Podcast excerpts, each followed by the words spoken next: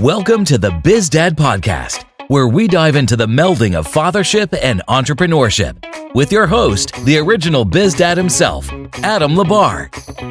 Adam is a Christian, a former Air Force officer, a dad to three amazing kids, a coach, a real estate investor, and a business owner. On this podcast, he'll explore the unique journeys of amazing dads who are striving for greatness in both business and family. So, whether you're a dad who is an aspiring entrepreneur, a seasoned business owner, or simply a man striving to be a better dad, get ready as the Biz Dad brings you conversations to inspire, challenge, and equip you to be a better dad and entrepreneur. And now, here's Adam. What is going on, everybody? Welcome to uh, the Biz Dad podcast. Today, I have a, uh, a, good friend of mine. We spent a solid week together doing some fun uh, Tony Robbins events, event, and uh, having a, having a great time. But um, he is a, another uh, amazing dad to chat with. Uh, fantastic business owner. I look forward to him kind of sharing his his knowledge. We we shared a lot of stuff back and forth in that in that full week we spent together. But um, I look forward to everybody listening learning a lot from uh, from Mr. Antony Graf jumping on the podcast. So, uh, Antony, I'm going to turn it over to you. Kind of give us an introduction, who you are, your family, kind of your business, and let's uh, let's roll from there. Sure. Well, first, I want to say I'm I'm so happy to see you and so honored to be here. I I really connected with you and your wife. I felt like uh, we were like minded people. Obviously, being at a special event like that, but at the time, my wife was not there, and uh, I, I was really, really um, not jealous. That's not the word we use, but uh, I, would, I admired the relationship you had with your wife. And I think we connected because obviously my passion is children and your passion is your family, obviously. And that's the foundation of everything that you do. So we talked for hours on end and just went off in, on tangents in different directions. And it made me feel very connected to you and your wife. So uh, I can't wait to see you guys again in person. And, but uh, this will have to do for now. um, so let me start with a little bit of my background. I am a, I, am a, I'm a business owner. I have uh, uh, two martial arts schools and a gym. Our gym uh, specifically works with children. I used to work with children and adults, but one of my favorite quotes is it's easier to build strong children than to fix broken men. And that's by Frederick Douglass. And I truly believe that. And I made, made it my mission in life to give parent, uh, parents and kids the tools to know that they are enough. So uh, hopefully, if anybody's watching this, I'm sure that you can have some good, solid takeaways. Now, some of my my background is uh, I'm a lifelong martial artist. Uh, I was an alternate for two Olympic games. Uh, I was number one in the United States for about uh, 10 years in the sport of Taekwondo. I run two martial arts schools. And we teach uh, boxing, Krav Maga, Taekwondo, and Jiu Jitsu and Kali, but that's not what we really teach. What we really teach is character development. So what when uh, uh, prior to starting this podcast, we were talking about my specialty. My specialty is to work on uh, the psychology of children, giving them the tools, the eighty percent between the ears, not the twenty percent, which is their mechanics. And uh, we even though I grew up, and obviously, if you look in my office, there's not one medal around it, and I have enough medals to fill several rooms. But I, I made it a mission that my goal for the kids was not to compare. Uh, as well as sport is important, it's not to be better than or as good as me. It's to be the best version of yourself. And everybody has their own story to be written uh, in, in that sense. So I love that in my life uh, and my passion in my mission and in my business, I get to do what I love, and that's to impact lives in a positive manner. I have um, a beautiful wife who is a, a, fourth degree black belt. She was a World University Games silver medalist in Taekwondo. We met over 20 years ago. Um, my my daughter is a uh, is the youngest black belt we've ever had in our school. Uh, obviously, by default, it's not because of, of nepotism, but because uh, in the Graf family, we're about consistency, and uh, they are not allowed to miss a day. So it's kind of funny. We, we talked about Malcolm Gladwell before, and mm-hmm. um, in, in the outliers, we talk about the amount of time you put in. And, in the Graf household, my kids, they are not allowed to miss any activity. You know, it's got to be something. They got to get hit by a truck before they miss because we're. I don't. What their effort that day is up to them, but it's more important that they are consistent because at the end of the day, they need to have those 10,000 hours in and they're going to realize that the difference makes uh, of, of whoever it is, whether in, in, be in business or whether it be in sport. If you put more time in, you will get further ahead. Um, and okay, and my wife, she's a, a, a martial artist and also a, a, fantastic photographer. We are both uh, really into fitness. Our house, mm. house is a um, as a gym, spa, uh, whatever you want to call it, because all we do is care about our wellness and trying to get ourselves better. And not only do we do it for ourselves, but we do it because we know that the kids are watching. Yeah, absolutely. Yeah, we talked about multiple times where you know it, it the the teaching that you're giving your kids is it's caught not taught right? They're they're seeing everything that you're doing and that's that's what they're going to pick up on. So if they're seeing you work out they just know that that's an important part of what we're doing and they want to work out too you know and that's just part of who they are. So and you are extremely consistent on the working outside of the house. It was uh you know like it, when we spent that week together you, i it made me want to stretch and work out more just being around you guys because you guys were all like constantly stretching, constantly working out, constantly making sure your muscles were in the right shape and doing the right stuff. And you know, obviously, we were working on a bunch of mental stuff, doing anything Tony Robbins. So it was just uh, um, what an experience to kind of watch you guys work through that. Well, thank you, and and that's that's the truth of, of anything is that you know you can you always have to take a, a leadership position in wherever you're at, and obviously mm-hmm. that's the one thing that that I can do. Like I know that in, in the sense that I, I have a path that I have to be disciplined and, and stick to. Um, that, or even when I'm injured, like if I have a back injury, there's something I could do to work around it. Mm-hmm. And we teach that to our kids, not just through example, but through storytelling. And that's one of my biggest, um, ways to teach is by storytelling. And, um, when we talk about, to, to take it back a notch, and you talk about the uh, identity. Uh, there's something, there's a phrase that we use in our household and in my martial arts school, and it's very powerful. And it's this: we are the type of people who. And um, if you think about this, um, uh, you know, I was working out and uh, I, I, posted something on Instagram and had me with my shirt off. And a friend of mine posted. He's from Germany. He was an Olympian and he says, "You you you're you're a, a damn Viking," and I was like, "He's like your your genetics, what you come from, is a different something different." You know, and um, he said, "You're amazing, bro." And I go, I, "Wow, those that's powerful words because if you believe that you're um, something special, if you believe you're cut mm-hmm. from a different cloth, like if my if my if you grow up and you say that Labars are the type of people who always tell the truth, that's your identity. I mean, and honestly, if you leave that, I feel like the, the Grafs are the type of people that that if if our leg falls off, we hop for the rest of the race. Mm-hmm. You know, if the other leg falls off, we go Monty Python, we start crawling. You know, whatever it may be, right? we go. It's just exactly. So, um, you know, and we tell my kids to the point when we see it works. And um, I'll give you an example. I ran with my daughter I can go into like a hundred different stories on running with my daughter, but and um, my shoe was untied, and I saw I would go and I go. We're the type of people who, and this is right, who don't stop to tie our shoe while everybody else does. When everybody else stops to tie their shoe, we keep running, and I'd finish. And obviously, if like later down the road, I tie my shoe. Well, this is where that was a metaphor. and she took this as a literal translation. Yeah. And we went to, um, we did a, a, turkey trot, a 5K. Mind you, she's run eight 5Ks. She's nine years old. She's about to be 10. Awesome. There's a way to build that too. That's the consistency yeah. is key thing and not getting greedy. Um, we, she loses her shoe. She picks it up and she loses her shoes the first 400 meters and she runs the rest of the 5K with one shoe in her hand. and she tells me that this, and she thinks I'm going to be extremely proud.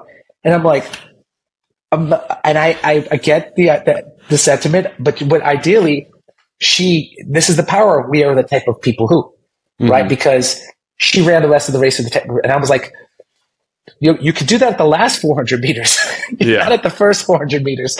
Like you have to understand that, like that's the that's the idea of it, but that, that's just and obviously she this is a learning experience for her. Yeah. But I'm but the the character is more important. And I have to understand that. And I said, I'm so proud of you for not giving up. Because I also want to say, Yeah. hey, you idiot, put your shoe on, right? Like, like that's hamburger meat on the bottom of your foot. Yeah. yeah, exactly.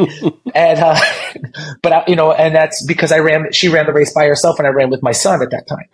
Mhm. So, um, but that you know that that is so powerful. And I mean, my dad did it with me unconsciously. Like uh, you know, obviously they, our parents, and obviously your dad was very conscious. My, but my dad was really, really old school. You know, he, my dad just he had passed. He'd be ninety years old right now. Just so you know. So he was he grew up post war in Germany or during the war Mhm. in Germany, and like just really old school. But one powerful thing that he said to me over and over again, he goes, "You're a Graf. You're strong," and uh, and that really formed my identity, right? And I didn't be, didn't force me to be a martyr. It forced me to understand almost to the point where I, I became a fighter because I believe I believed that was so tough, right? That Yeah. was just such a and it and words are powerful in the coaching aspect, right? Like they are they not only that he led by example. I would see him get bit by a dog and grab the dog and rip him the, the no, in, by his nose and grab him by his snout, and I'd be like, "This is the toughest man I've ever seen in my life," you know. So, Yeah. But um, That's uh, I I think that it, getting those those those moments like there's there's always something from our past, from our dads, uh, from our moms um, that we that we kind of um, grab a hold of, and that clearly was one that you grabbed a hold of on that, uh, and literally in the case of the dog for your dad. But um, but uh, you know it's it's like a uh, I love hearing those types of stories and the the fact that, that it has such an impact on you because I think that that we can impact our kids in more ways than we ever think imaginable. Um, and if we actually sit down and realize what our parents did to impact us, it, it like it's huge. It could be good, it could be bad, it could be it could be neutral, but there's still an impact there. Um, I would say, well, I say it could be neutral, and then as I say it, I, I, I doubt that there is such thing as a, a neutral impact. Right? It's either going to be good or bad. There's going to be something to take from it. Um, uh, because you, it could be a terrible thing that you turn into good. It could be a good thing that you turn that you that you turn to terrible, right? But um, so let's let's actually go back to that and talk about your dad a little bit, your upbringing. Let me help, like.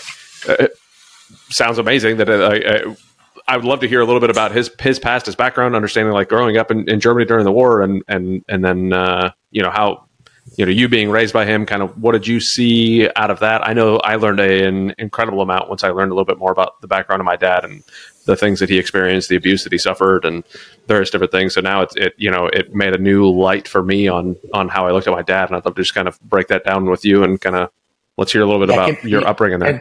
can I ask you a question? When did you when did Yeah, you yeah. finally get to learn that about your dad? Um, I was an adult. I was definitely older before I, I learned any of it, right? So, and that's when I really started to click in my brain. Like, wow, I didn't realize, you know, growing up, it was one of those. Oh, my dad just doesn't understand this, or he just doesn't care about that, and blah blah blah. And then you realize later on, like, he was doing the absolute best he possibly could with what he was given. He had no good framework to be a good dad. So, you know, he provided for us, and he, you know, he he worked and that was what he knew to do like he did he never beat us he never hit us he gave you know he provided a roof over our head that was a success in his brain you know um And it's so that's funny never you what see he that. saw so and it's so challenging when uh, you know when a, a, father passes too soon and somebody's not able to ha- get that moment with and I and I Yeah. see that moment with my father because my father had like this this uh, you know pain toward his dad. Um, you know, obviously his dad was like I'm talking pre World War II, like mhm. born in the 1900s. I mean, like he like he carried a knife with him. My father, my my dad never opened up about this stuff, but my aunt told me that you know, you know, one day he came home and he cut my father, you know, with a knife because they carried knives back then. I don't know if you ever fought, like watched World War II stuff and like Mhm. like everybody carried a knife like that. Like the, there was a that was a part of the culture, and um, and he cut my father, you know. But my father is like now empathy. He was probably a jerk teen, right? Coming at you know, Mhm. str- trying to tune whatever it may be, and probably be put in his place. But my he died in my, on my in my dad's arms, his his father when he was 22. Wow. And um, I, I just think about like, geez, tw 22 prior, what a you're still an adolescent, and you don't Mhm. have this ability to forgive or understand. I can only imagine if he made it another 20 years. he like my father's perspective may have shifted, right? He could have had these conversations like I did this with him, but you know, it, my when I had these conversations with my dad for the first time, it was when we drove to Colorado and I went out to the Olympic Training Center and I was I was uh, 19 years old, and that's when like things shifted with me in my life because I I was able to actually listen to my dad's side, and um, I can only empathize because he never was able to uh, get that experience with his father. Mm-hmm. Does that make sense? Like Yeah. I, I can only Yeah. imagine that the the you know the machismo. Uh, I'm using a Spanish word, right? Of a Yeah. of of a man who was born in the 1800s. Uh, you know, trying to open up to his son. That's not happening, Mhm. right? Until you become a broken man and you're close to death, and then you can get kind of like start to do that. But that's the challenging part, right? Um, but oh yeah, that's that's a that's a, that's a lot. But uh, eventually, I, I totally get that because when as we're older men, and I asked you because I, have a very similar story, and I figured by the time we start understanding it, we are, you know, they, the adolescent brain develops to the age of twenty four. Mhm. So uh, when we start to hear the story, we're closer to either men or we're closer to men, and we understand the perils of men and the idea of being a provider and you know understanding that this is in my nature to be here for somebody else. And sometimes we have this hindsight and we don't think about feelings. Yeah. Yeah. Yeah. Yeah. For sure. Yeah. And we don't, we don't want But- to talk about it at that point either, right? Because we've got so much testosterone flowing through our body. It's like, I'm t- talking about my feelings, you out of your mind, you know? And then, of course, that testosterone leads to the more disdain for what's going on. And it just, what a mess, you know? It's a, if we can break the cycle early and have that conversation early, that's all the better, right? But man, I, I can I can tell you what really changed things for me was my mentors. Mhm. So I had my my what we call him Solomon and my my instructor and his family. Um, so one time I when I was 17 years old, I came home from a, a competition and we used to travel everywhere in a car and I used to be in the back of an Impala, like laying down, like just you know squeezing in and my instructor and his father would take me and their- their relationship was beautiful. Like they would kiss each other. They were Greek, you know. They would always. Mhm. The father was always there. They were very always communicating. And and um, one day I came home and my dad wasn't a big drinker. He drank, like, but he wasn't like he drank occasionally. And I came home and it was the same night as this big German party called the Baumball, right? So he does like German dancing. Comes home and he comes home and he's smashed, right? And I'm 17 and as I'm laughing, I'm like trying to help him come the stairs and gets me in a headlock. And this is my father goes, "How come you don't kiss me goodnight anymore?" like he's like holding me like this, and I'm like, "Oh, I, thought he wanted me to be a man." So I'd be like, I would just say goodnight, dad, and I'd go upstairs. Like all Mhm. through my teenage years, and I was 17, and it clicked for me, and I go, "Oh." And then from that moment on, it changed my whole life with my dad. Um, every time anybody's ever seen me with my dad, I had my arm around him. I was kissing him. I was holding him. I gave my dad a different level of affection. At 17, I switched from that thing. It was, it broke impressive. my heart. yeah. It broke my heart to say that, like, you're, you're, you're not being a good son, right? And I'm like, and that's not who I wanted to be. I just, I was, I was being who I thought he needed me to be. Yeah. And it just, it took some truth serum for him to kind of like say, Hey, Yeah. I need you to be like this. Yeah. And every time anybody ever saw me with my father, I was kissing him, hugging him, had my arm around him. It was like I would like hold his hand, you know, in a market. You know what I mean? Like and Mhm. and, and not ashamed at all. And to the day that he died, you know, and then I, I can only imagine if that moment never happened in my life, what would our relationship been like? But I, I was lucky because I did have, you know, mentors and role models who give me an example of like, oh, it's okay to hug and kiss your father, right? Coming from Mhm. a Greek culture. They were, you know, instead of just a straight up handshake, I got to turn Yeah. down, muscle and pull you in. And th- I'm this close to giving you an elbow, right? Right. Yeah. So, yeah. Yeah. and I, and I, And it- and I was very, very blessed to have several mentors and coaches to give me such tremendous advice and life, um, that, uh, that I take that responsibility right now. And I know that, Yeah. that how powerful that could be, especially in my teenage years, because uh, in teenage years, you know, I heard you and your father talk about the proximity, Mhm. right? He says like uh, the, the, the the groups you're in. The, the, you should, what, they said Yeah. um, The five What's the word we he- were around most. Yeah. five five people you hang around most, right? And I was very blessed to, to be around these amazing people. Yeah. Um, but in your teenage years, you don't have as much control of that stuff. And I was fortunate enough to be around my instructors that they're not my parents because you stop listening to your parents because mm-hmm. they become parakeets. Yep. And you start listening to your mentors or your peers. And teenage peers are idiots. Mm-hmm. They're just, they're hormone driven. Like most of them don't have like this level of, uh, of understanding of the world yet. And, um, you know, they're kids. I mean, a few years ago, they were just, you know, in, in diapers, right? And, and don't, don't get me wrong, there's, but there's, there's levels of, of understanding and just people who are naturally compassionate. But the truth of the matter is, is that it, how do we control this environment? Well, we have to make sure that they have positive role models and mentors outside of our parents. And then they have to have a, a positive community. Now, can I control their school? No, but I can put them in, um, I could set them up for success by putting them in places that I know, like church groups, right? Or, mm-hmm. or, uh, or in a, a, martial arts setting, but a place that I know that there's a higher chance that they're going to do better. Yeah. Because don't get me wrong, people do bad things because they're people. Yeah. But I'm, I'm trying to err on the side of caution, right? For sure. So, and I mean, as a as a dad, that should be your. I mean, that is your responsibility, anyways, to make sure that you're providing the best environment for your kids to to grow up and thrive. And um, you know, I, I always tell my boys, my my goal is to make you better men than me, right? So it's right. it's hard to make them better men than me if I don't put them in an environment that you know allows that to happen.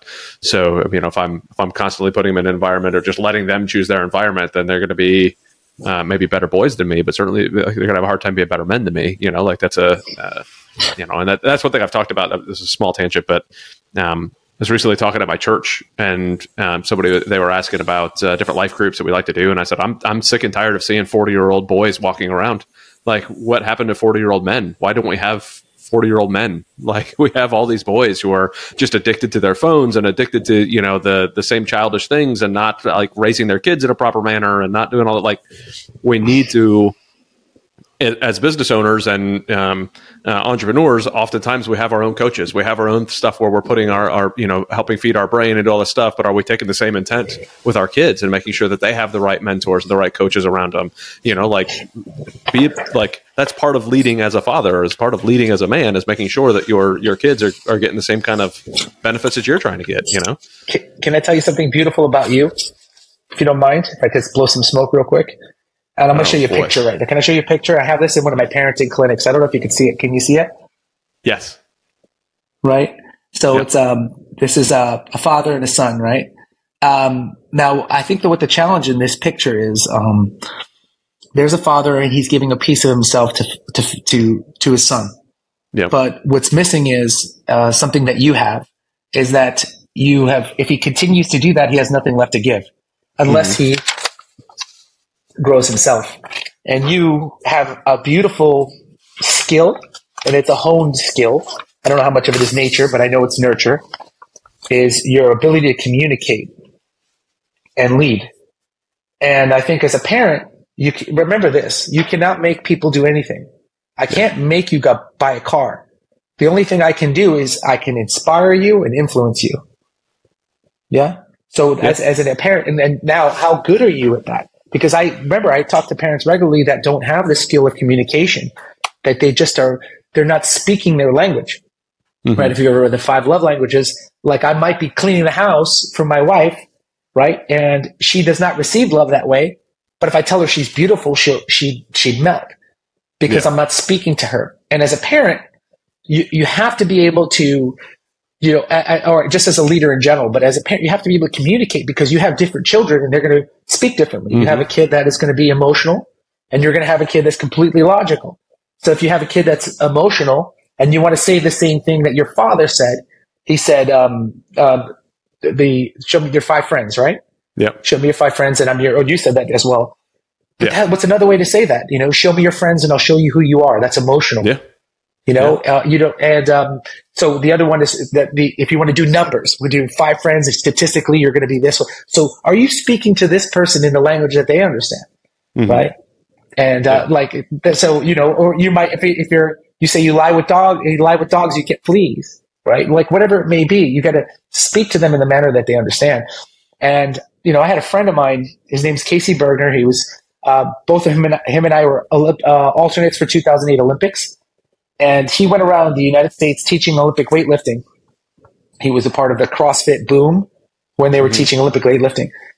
And I go, Casey, what did you learn um, from you know going around the, the United States teaching all you know all these people Olympic lifting? He said, I learned a thousand ways to say the same thing. Yeah. And that's what coaching is. Like, can yeah. I pivot? Can I, if you're not listening, am I absorbing this? Can I, can I teach it in a different manner?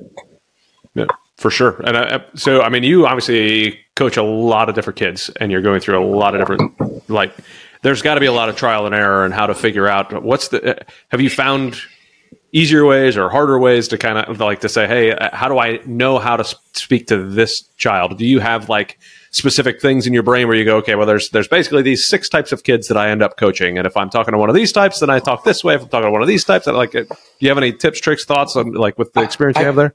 I have a lot. So let me start with number one, which is ironically enough, and I, you know, you pointed this out before we started this.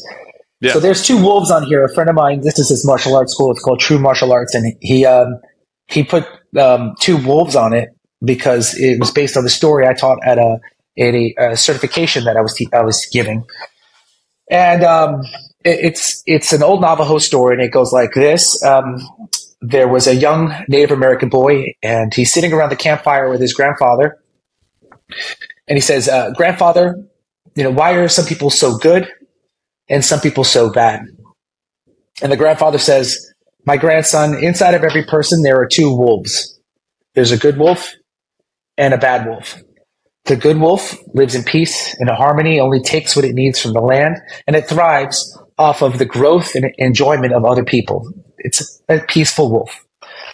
The bad wolf kills for sport. It thrives off of pain, anguish. It wants to see people hurt and pain around it. And uh, the young Native American boy sits for a second and says, Well, grandfather, I understand that there's two wolves inside of me, a good wolf and a bad wolf, and two wolves inside of you. But which wolf is stronger? And the grandfather says, whichever you feed. The one you feed the most. Yeah, it makes sense. And so I always say that, look, people make mistakes, you know, whatever it may be. You, you have a, you have a, you have an eight year old boy, he will lie. But mm-hmm. if you continue to lie, you're a liar. Yes. Yeah. So which wolf are you feeding? Right. And I, ideally you, you're, you're, this is the process. Now we we have we have a saying in my coaching staff: the be, the behaviors you praise are the child you raise. Mm-hmm.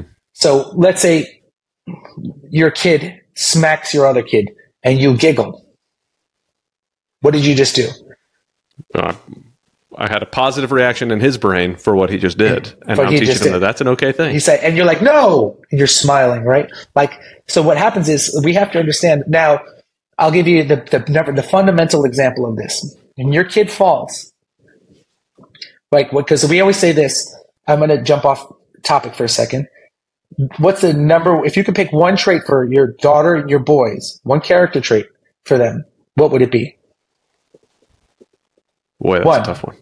Just quickly, off the top of your uh, brain. If you the, well, the top of my brain was affected by what you just said, which resilience comes to my brain from what you just okay, said. Stop. Right? Time so. out. That's that's Okay, so maybe I maybe I did a power suggestion in there, right?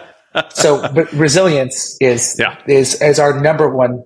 Um, in my wife and I, we decided resilience is is top, and I can go back to that in a second because I have a whole segment of talking about res- building resilience in children in good times. All right, and um, so your kid falls down, and you what is what is your tip? The typical reaction is, "Oh, poor baby, come here, let me kiss it." So when your kid falls down and you kiss it, what do they what do they understand? That martyrdom equals hugs and ki- love. Mm-hmm. Yes. So then, then your kid falls for no reason, and they go they want to kiss. Yeah. And uh, and, and it's your instinct to go. I, yeah, I'm just going to take care of my kid. But you know, um, doing like that's not necessarily going to build the kind of kid that you want because you're not yeah. praising the behavior you want. So what we do is I go, uh, we actually have a system. In my school, it's a little bit different. But my kid falls down. I don't say, "Are you okay?" I go, "You're okay." I go, "Thanks for being tough. You're a Graf. You're the toughest kid I know." awesome job. And then now my kids, they'll get hit by a bat and they'll limp it off because we've mm-hmm. kind of fed this. And why do we want resili- uh, resilience as um, as such uh, is so important for us? Because tragedy is inevitable. Bad things yeah. are going to happen to our kids, and I want them to be able to bounce back and not crumble. And I think that's the greatest skill we could teach them because it, it, it you know, um, we're just priming them for life, right? Yeah, for sure. Um, and, and, you know, I go by this this quote. I actually have it here because um, I always forget it. It's um, so hard times create strong men, strong men create good times, good times create weak men, and weak men create hard times. Yep. So what does that mean? Obviously, we're in good times right now. So what does that mean? My my child's going to be weak. So what I have to do is consciously understand the behaviors I'm feeding, but not only that, but also, this is probably this is the top tier advice right now. Self esteem in children is built from doing difficult things. Mm-hmm. Uh, I, I, I, get you. If you turn the, the, camera and you pointed at all the things that you have displayed over there, besides the, the, the things that bring you love, they are the hardest things that you've ever been through in your life. Some of them because you are proud of the things that you had to overcome, right? Whether it mm-hmm. be the military, I see flying is fun. Flying a plane is fun. Yes. these are, yeah. these are, these, you are proud of the things that are difficult. Nobody brags about how cush their life was. So how do we make our kids, how do we build self-esteem of our kids in a time where everything can be easy? We create artificial challenges for them. For sure. Whether it be sport or you just do hard things. Like people ask me, like, they think it's borderline abuse that my daughter is running eight, five Ks, you know, by the time. And I'm like, oh, or making phenomenal. her. Yeah. yeah. And I go, and exactly because what happens is what's next? How do I yeah. build her self esteem? How do I do, how do my, my son does, you know, can do front flips and break boards because I'm constantly pushing them to be the best version of themselves. I'm not greedy and trying to make them do a front flip the first day, mm-hmm. you know? So, oh, you know, we, but I understand that they're like the one thing that we are in the Graf household is consistent. And we're consistent not only in that, but also in the things that we feed.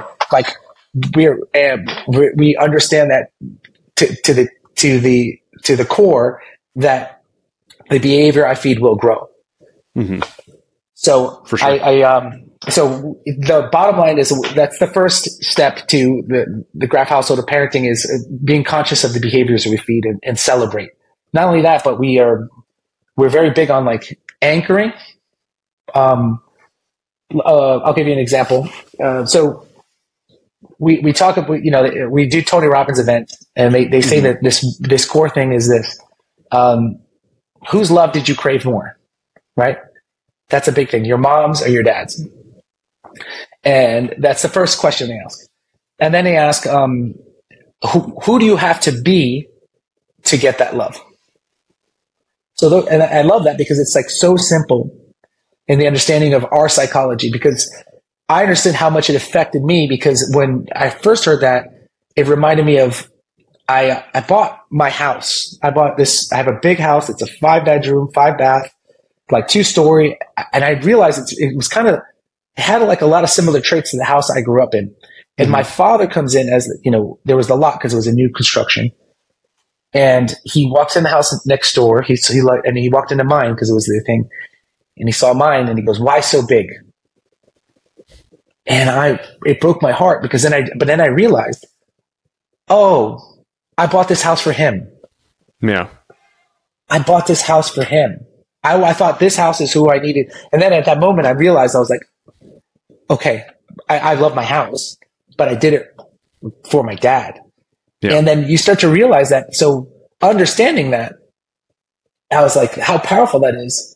I am, I consciously anchor things into my children, like who they need to be for, to, to receive my love. So I'll, I'll give you an example. Every time I run with my daughter, I don't make it a painful experience. We run. We started with uh, uh 200 meters when she was almost 7 mm-hmm. And we slowly built, but now we're up to the point where we do two miles and uh, uh, regularly, and when we, and then we shoot for three once in a while, and every really far fetched we go for four if she's feeling ambitious.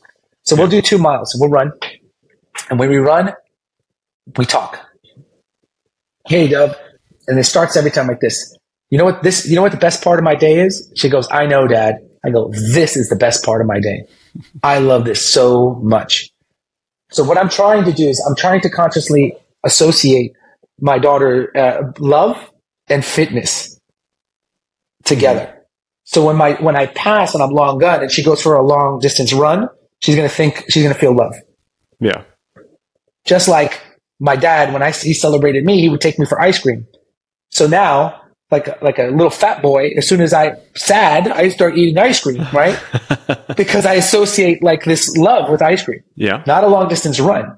So my, you know, that's my that, that's my goal is like reverse understand engineering engineering uh, understanding the the what people are, right? People are mm-hmm. at the end of the day, the core is whose love do I crave more, and who do I have to be to get that love? Whether it be a good student, you know, a cutthroat, a business person, you know, uh, or just patient, loving, whatever it is, it has to be celebrated. Right? They have to understand they get the most amount of love.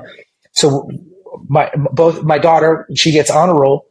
We go nuts. We throw parties. We do like we anchoring. We're making a, a pattern disrupt to understand that this has to be a core memory. Yeah. That she oh she remembers like oh hard work equals celebration, mm-hmm. right? Instead of you know like you, it, we can people unconscious if you're not conscious of it, it's just going to end up being all your bad behaviors anyway. Yeah. Right.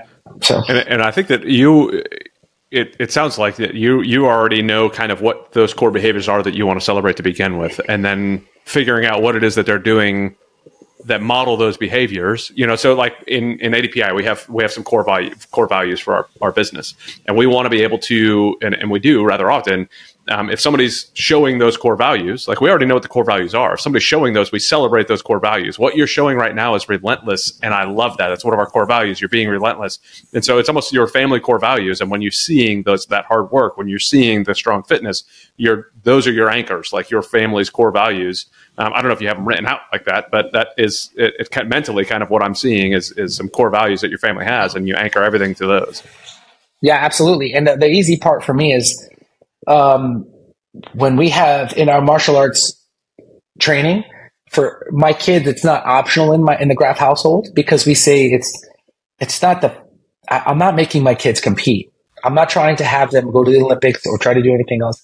But what the, the values that they're going to get out of the teaching and the skills that we teach every week, whether it be from the storing, um, we have what we a powerful word. So my kids, and I've, I've run this through, I've had like test runs. If you talk to any of my kids that are in their teenage years and they have a conversation with them, you will have a sense of wisdom. Like these kids are deep because since they were five or six years old, we were sitting down and we were saying, a leader is somebody who knows the way, shows the way, and goes the way. And then we'll tell the whole story based on that. And then we'll talk about just basic fundamental values that, that we use every day. I mean, obviously we have something we call the black belt success cycle everything ingrained in my martial arts program is me tailoring and designing. I literally have Tony Robbins six human needs in my program, like for my black belts. And they have to know them and they have to understand them because I think it's one of the best templates for uh, understanding people. Yeah. Mm-hmm. So we we are we are. This is like I generally resilience is the top of my of of everything uh, that we do in our house. Being physically fit, uh, uh, uh well, and um, understanding that we are capable of doing a lot, right? So my kids have a tremendous endurance. If you looked at their schedules, once again, some people think of it as abuse. Mm-hmm.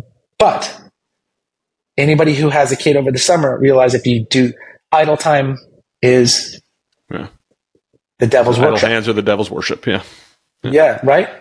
So, yeah. and we, we, and I know that like we, we doing is we're giving, and here's the thing is my kids' self esteem is through the roof. They're very confident. And the reason is we have um, built their skills. And I know that for me because I didn't have, prior to going to being in martial arts, I had this. I, I, you were at um, a date with Destiny and I had a breakthrough mm-hmm. moment.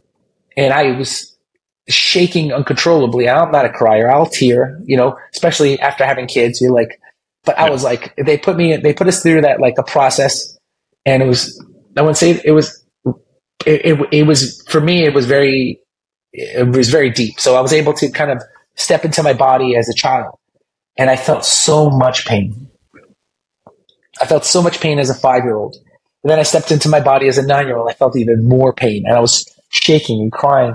And then I stepped into my body at 16. And it's, it's uh, ironically, that's when I won nationals for the first time. And I started martial arts and I was crying from being, from happiness because I felt like I had purpose.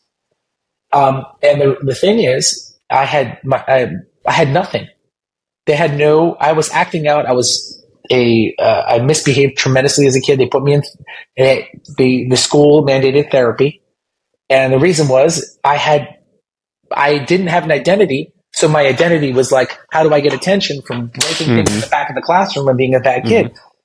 But now I am a martial artist. That is my identity. This is who I am to the point where I it it be, it it grounded to me because whatever there's a there's a saying whatever you say after I am is what you become. If I say I am no good, I am worthless, I am I'm the worst, you're going to believe it. Yeah. Like if I'm running a, if I'm running a race and I say I am tired versus I am unbreakable, I could feel the same way, but it would change my state because my words are powerful. Mm-hmm. But now I had a new identity, and the identity really shaped who I became. And then when I stepped into my body as a 40 year old and I had myself at 22 and 16, 5, and I embraced myself. I said, it all works out. It's going to be okay. And I, and I cried from joy. And, um, and I understand by, but, but being through that process, I understand that the, the, if you truly love your kids, you, you don't want their life to be easy. Right? If you truly sure. love your kids, the last thing in the world, like that's a, that's robbing them of the gift of like, of, of learning resilience. They will never mm-hmm. develop callous. They will never get better. So, and listen, I'm, I, I'm a, a firm believer is I don't push my kids very hard. I, I just make sure that they show up. They have to yeah. be consistent. And I go and I go, I don't, your intensity is going to be dictated on you. You're having a crappy day. I don't care. Go through the motions, but you're showing mm-hmm. up. Because if you give me five minutes, that's five more minutes than you wouldn't have not given me. Yeah and uh, and I and then at the end of the day, like we and I'm very careful about um, burnout. It, and I, I said the hormones will take care of itself when the kids hit that age. It always does. And then you so if you try to push too soon, you really want to. What you're trying to plan for is, but we have like there's different stages of parenting. Uh, like zero through five is what we call the the discipline years, and then from six through through uh, twelve is what we call the training years. And then so 12 to 18 is what we call the coaching years. And then 18 plus is the relationship years. So zero through five, they have to understand this is when you, this is your time to learn that the, there's right from wrong. This is, mm-hmm. this is, if you do something, there's consequence immediately. Now in the training years is when they understand that this is when consequence has to play a little bit of a higher level.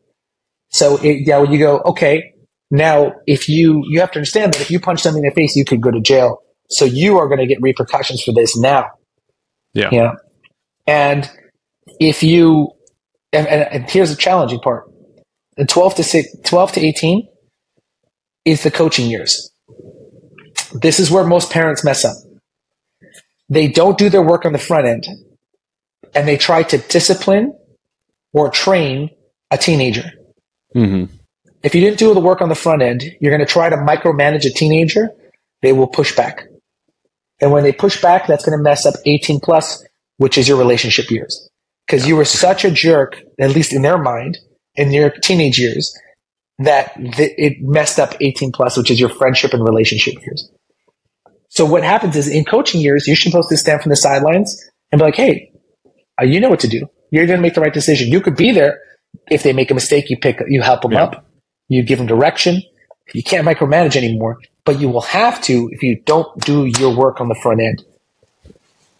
For sure, I, yeah, I love that that concept. Definitely writing that down. The um, those the, to me those those training years right now that because I've got one in the training years, the other one about to be in a training year, um, uh, but still sort of in the discipline uh, year. It, it's uh, I've been enjoying the training year, and I think that so. There's uh, Jordan Peterson. I've mentioned him probably 15 times on this on on my podcast in one shape, way, shape, or form. But I'm a big fan of a, lot of the stuff he talks about with with raising raising kids, and um, uh, one of the things he he uh, he discusses is is if you haven't trained your kid to be sociable by the time they're like four or five years old, like being able to to not just lash out irrationally at people and all this stuff, you're going to have a much more difficult time doing that later. And that goes into this discipline years, like you like getting that straightened out early, allowing them to be like teaching them how to be sociable, teaching them what right and wrong is, teaching them how not to lash out at you or other kids or anybody, and not to be throwing throwing a truck in a kid's face all the time, like that, like that needs to be taught early. Otherwise, you're dealing with a lot of more problems in the training years. And then in the training years, then become like it just what a mess. Like the way you have that broken down. I really like the the, the thought process, the concept behind that. Well, thank you. Let me ask you a question. What yeah, is the best book? What is the number one book that you would recommend to somebody if they were having tr- tr- a challenge being sociable? If Mike, if I would like, if the uh, as if an adult, adult as was having adult. a challenge, oh, the, like, the, and it's a, let's say, um, I have no idea. You, I, am assuming you have a. Uh, well, let's, let's think about classic hand, books. How to Win Friends and Influence People. Oh yeah, phenomenal one. Yeah, I've got that back. For, right, of course. Everybody, yeah, of course, every business yeah. person has that one, right? Yes. Yeah. We start to learn mirroring. We start to understand like like how to win arguments, or or, or just to, to not fight everything. My daughter is very intense, and we watched. And here's the thing: is I watched a a breakdown. You ever you've seen whiteboard videos? Mm-hmm. of how to win friends and influence people with my daughter. Okay. Now, my daughter, for example, here's the thing: is the, that's the first time she gets she gets it. It's like um, she's done this thing called hyper certification, which is a martial arts certification. The first time she did it when she was six years old. She didn't really get it when she was six, but it was there in her subconscious. Mm-hmm. This, she did it again, and she like knew where she was going already. And by the third time she did it, she was like running the show but she wasn't even paying attention. It was just absorbing it. Yeah. Does that make sense?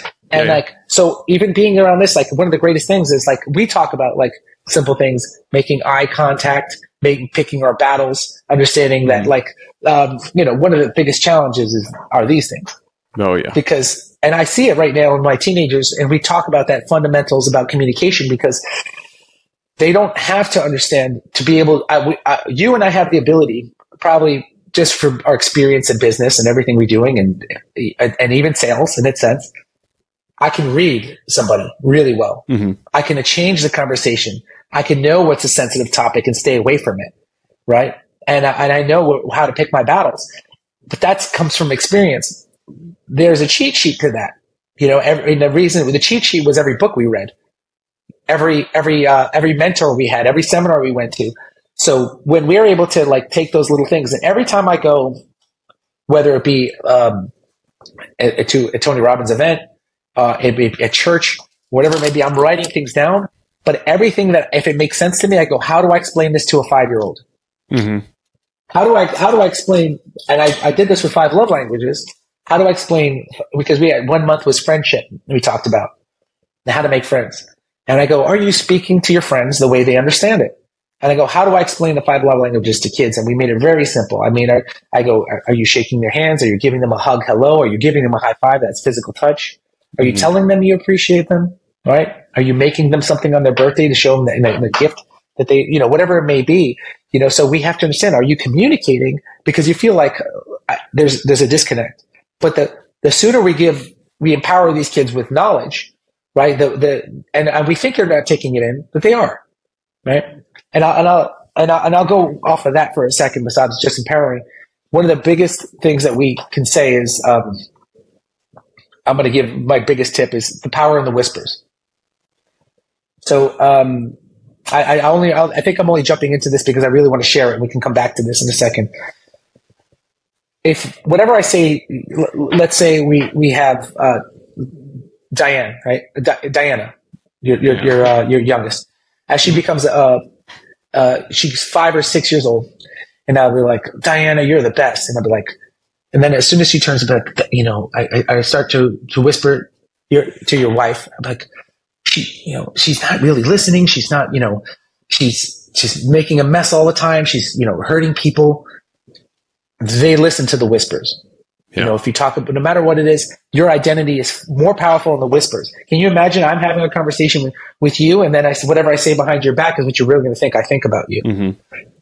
Yeah, actually, I, I have mean, that and- written down because you mentioned something about that uh, when we were at the Tony Robbins event about how you how you make sure that you're you're complimenting the things that you want your kids to know in quietly somewhere else to somebody else to uh, whisper to somebody else, but you know that they hear it, you know that they're understanding it, but like the amount that that sinks in much more than sitting down talking to them and telling them how much you love them and telling them how much you think that they're like, boy, they're they're even telling you know Uncle Susan or Uncle Uncle Bob about that or you know like whatever like that's a like a, a powerful anchor for, anchor for a kid you know my my dad really thinks that about me and he's even Yeah. bragging to somebody else about it And, and, and you'll, you'll see it in the negative aspects. I remember I do with so many oh kids. for sure When the, when the kids are like, "Well, I am a bad kid," and I go, "Oh, he believes he is the bad kid. hmm Why? Because everybody and their mother is making too big of a deal out of something he did, right? At this one time, and now it's anchored as his personality. He Yeah. thinks that's his identity. And now he just lives there, right? And I have it all the time. I have the kids that are misbehaving, and I'm like, what happened? Like, what are we saying? What are we reinforcing? I mean, some parents will be just completely emotional by not knowing that, be like, why are you being such a bad kid? I'm like, Yeah. I, I would go, uh, that, you know, obviously, the, you know, there's appropriate and inappropriate behavior. The words that we say, I go, that's not appropriate. Like, we're not, you know, we're not the type of people that do those kind of things, yeah right? And that's the way instead of saying stop being a bad kid, you know. And uh, obviously, now you you don't understand when I say bad kid, they just think that's who I am. Yeah So yeah that, uh, becomes but, their identity instead of something else for sure. that becomes, but but yeah, that, I, we- you know, I, I'm glad you took that away because that's probably one of my. I did not want to go get off this podcast without mentioning, you know, um, the the power of the whispers because it's Yeah. one of our, oh, we when we are conscious, like when we're conscious of it, we do it by accident. Like we do it all the time. Like like Mhm. oh, she's had a rough day, and you know she's being mean to everybody, whatever it may be. I'm like, oh gosh, yeah. I go, you, what we got to do is, oh man, look how tough our girl is. She has been at camp, martial arts, gymnastics. She had the longest day ever. How resilient is this little girl? She's unbreakable. I Mhm. thought I could. I mean, it, you know, your shoulders come back. You know, but if I said, said it directly to her, she's just going to tune out.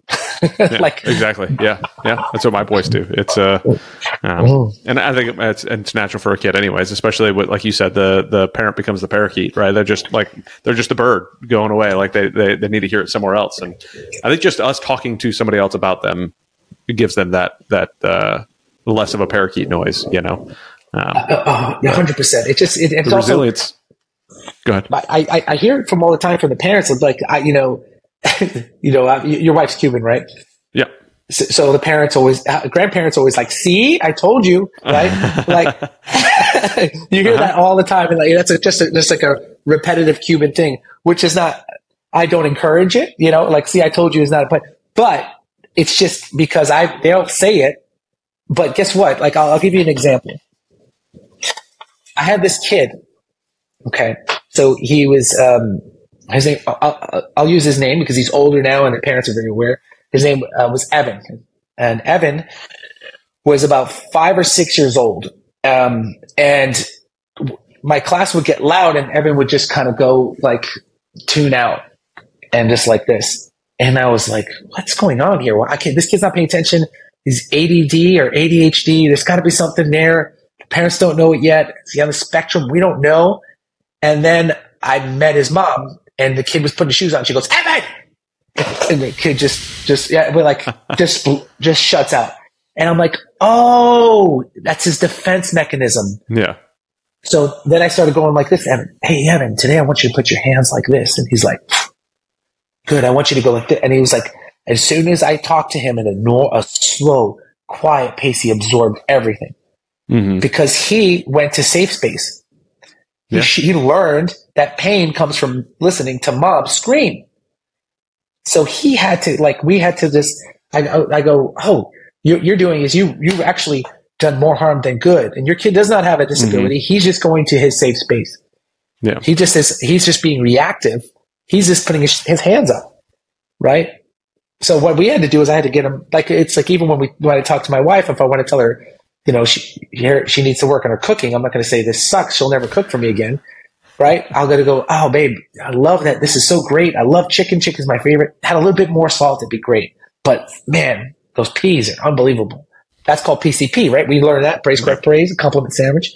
We learned that how to communicate because we're high level communicators. Most people don't even know that. Yeah. So we have to understand how do I get this? How do I get this one kid to get his hands to drop? How am I communicating to him? Right. So, uh, you know, obviously, we, you know, all these things are those this, these things that I can experience through the years and kind of learn my kids. Now I can apply to my own children, right? And also say, hey, listen, I can do more harm than good. Mm-hmm. You know, mm-hmm. there's got to be a different way to communicate it to people. For me, I work, I react really well when people are explosive and intense. Yeah. Like if you're talking like this, I fall asleep. If you're like, let's go, I'm like, I'm with you. but yeah. I'm different, right? So. Yeah, I, I struggled a lot when I was uh, back when I was uh, an enlisted guy. Uh, I had a a large inability to communicate. I thought I was communicating, but I had zero ability. It was I had one tone, and that was screaming. Like and, like what a ter like, and it was enforced by my by my leadership. Like they would send me out to go fix the problem children. Right? Like, hey, this person's screwing this up. Go fix it. So I was the guy who they always send to fix. So it was like, all right, that's what I'm going to do. I'm going to go fix it. And run! I would just start screaming at people, you know? Lead by force. I was the NCO that just, yep, just it's it, Adam, go take care of it, go take care of the problem, go take care of the problem, go fix it, go fix it, go fix it. So it was just bred in me to do this stuff. And then, like now, looking at it as, as a dad, I'm thinking to myself, what am I breeding into my kids? What am I telling my kids about to do? And same thing, like at work, um, with with business stuff. What am I like uh, the you know our team members? What am I saying around my team members? How am I saying things around my team members that is enforcing them? In in a behavior one way shape or form like i i was just pigeonholed into one position in my in in that job and like it i felt like an idiot after afterwards being able to look back at it going boy what inept but of course i was what 25 27 years old like it, I, it, I did the same damn thing so like yeah. the truth of the matter is like you're a man now with experience like the man you were at 24 is not the man you're at 34 or 44 mm-hmm. right and you have to remember that so that and, and especially because of this. Yeah. You know, yeah. the fact that you continue to grow and learn. And that's it. There's like, it's like a, a your kid goes to a store uh, uh, and takes something, right? All kids will do it, right? I told my, and is this the worst thing in the world? It's a teachable moment. Yeah. The best thing that can happen, actually, so I can teach you. You know, my daughter, when she was maybe a year or two ago, she we went to Office Max. I had to pick up thing. She went to pick up a keychain, and uh, and I, I said, no, we can't have it. And just because you can doesn't mean you should. We're not, mm-hmm. you know, we don't need this.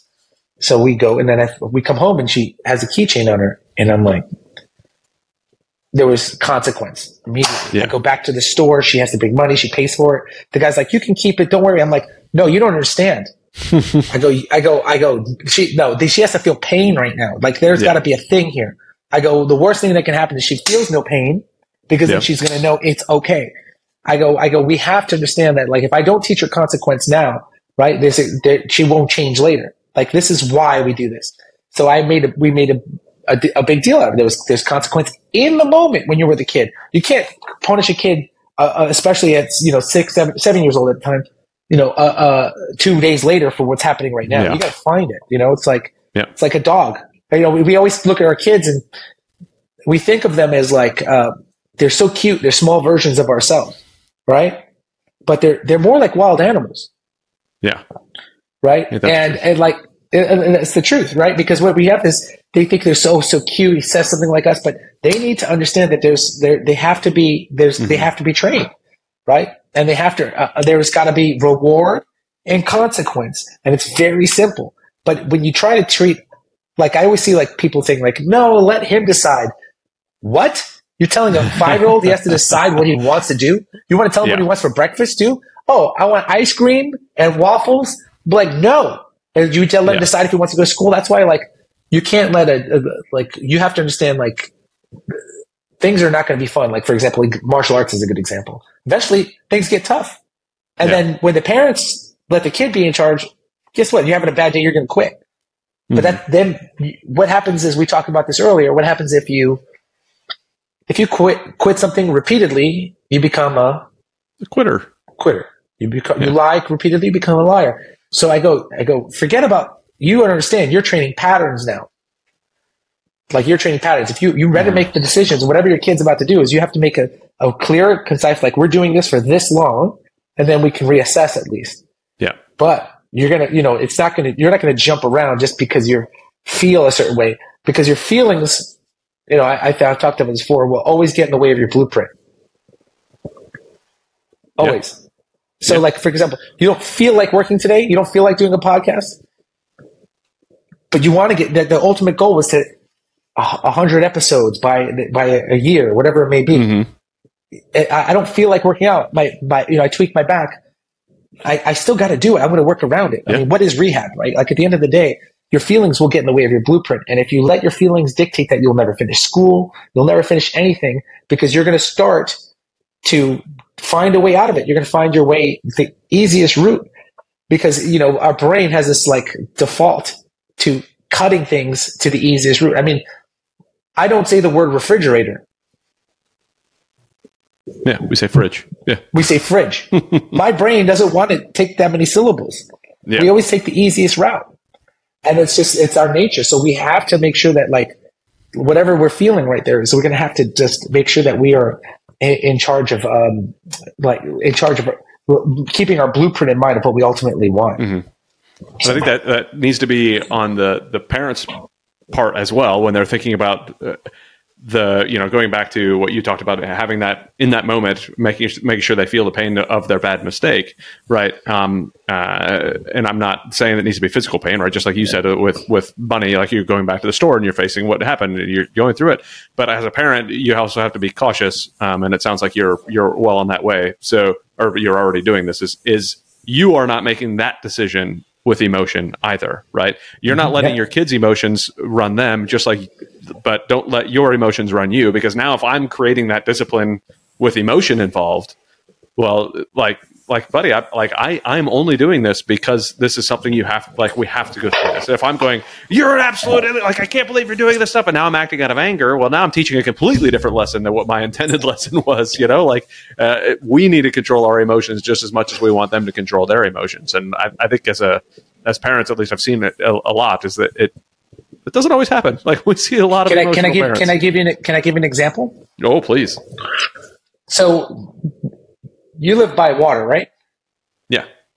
So your kids pick up rocks and throw them in the water. Yeah. They could do that all day, right? Yeah. Fun. You know why? Because the water makes a splash. Mhm.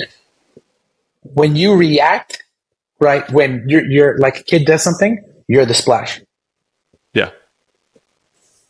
When you when your kid does something, you, you need to not be calm as a Hindu cow, right? Just I say because they're sacred in India, right? Yep. Yeah, Yep. just so you understood. Just to make sure. so, like, so they, they, they're, so we have to be just chill in our reaction because if you're doing that, they're actually getting a dopamine hit. Like we understand that, like, and all of that, but to, to go back to where you are, uh, and uh, my belief on the strap is the same. I'm sure with you as yours right now, just from hearing what you say. If I, if I hit my kid to discipline them, and I've seen this happen over and over again, because I've been teaching for 30 years that kids that are violent are usually disciplined by violence. Because mm-hmm. let's say I hit my daughter because she's not listening, right? When she when she has a boyfriend and her boyfriend doesn't listen to her, how do how do we solve problems? Gotta hit him. Got to hit him, right? Yeah, and violence is coming. and we've all know girls like that, right? We all know Yeah. guys like that. We, we all know people that we have been like, and the reason is it's a learned behavior. So, and, um, and we have like when they try to use it, we say, "Hey, that's not how we do things." We we, we I mean, obviously you'll have you have two boys in the house that are going to go rock 'em sock 'em. It's, Mhm. it's inevitable. Once the hormones kick in, forget about it, right? Yeah. But you, like y- that's that's a part of the process. But we have to understand, like, hey, this is not our go-to. This is not where we're going. Yeah. Obviously, that was an emotional position you were in right now, but that's how we handle things. Mhm. And they, they have to learn that. Like that that that comes through the the processes of like, how am I dealing with this? Am I freaking out now? Ca- As a parent, does that mean I can't show my teeth? No, because my my No, my, yeah. my kids need to know that this they need to respect that and they need to know Yeah. that this dog bites. Does that mean? But uh, we have a thing in my house. I go, hey, like Bill, Like Yeah. I need to stop the behavior right now. It's a snap and a, a and it, what that's called is a if if anybody knows like NLP. Did you ever do any NLP NLP or anything? Mm-mm. No, it's called a pattern. The It's called a pattern disrupt. yeah, You do it. You did it to your wife. You did it with making her laugh. Right? She was in a pattern of like of being upset over her liquid gold, and you Mhm. made her laugh, and that changed the pattern. Right? So for m for my kids, will be in a pattern of whining, and I'll- like this, will be a snap because it'll be it'll shock them, and we'll use humor. We'll change a state.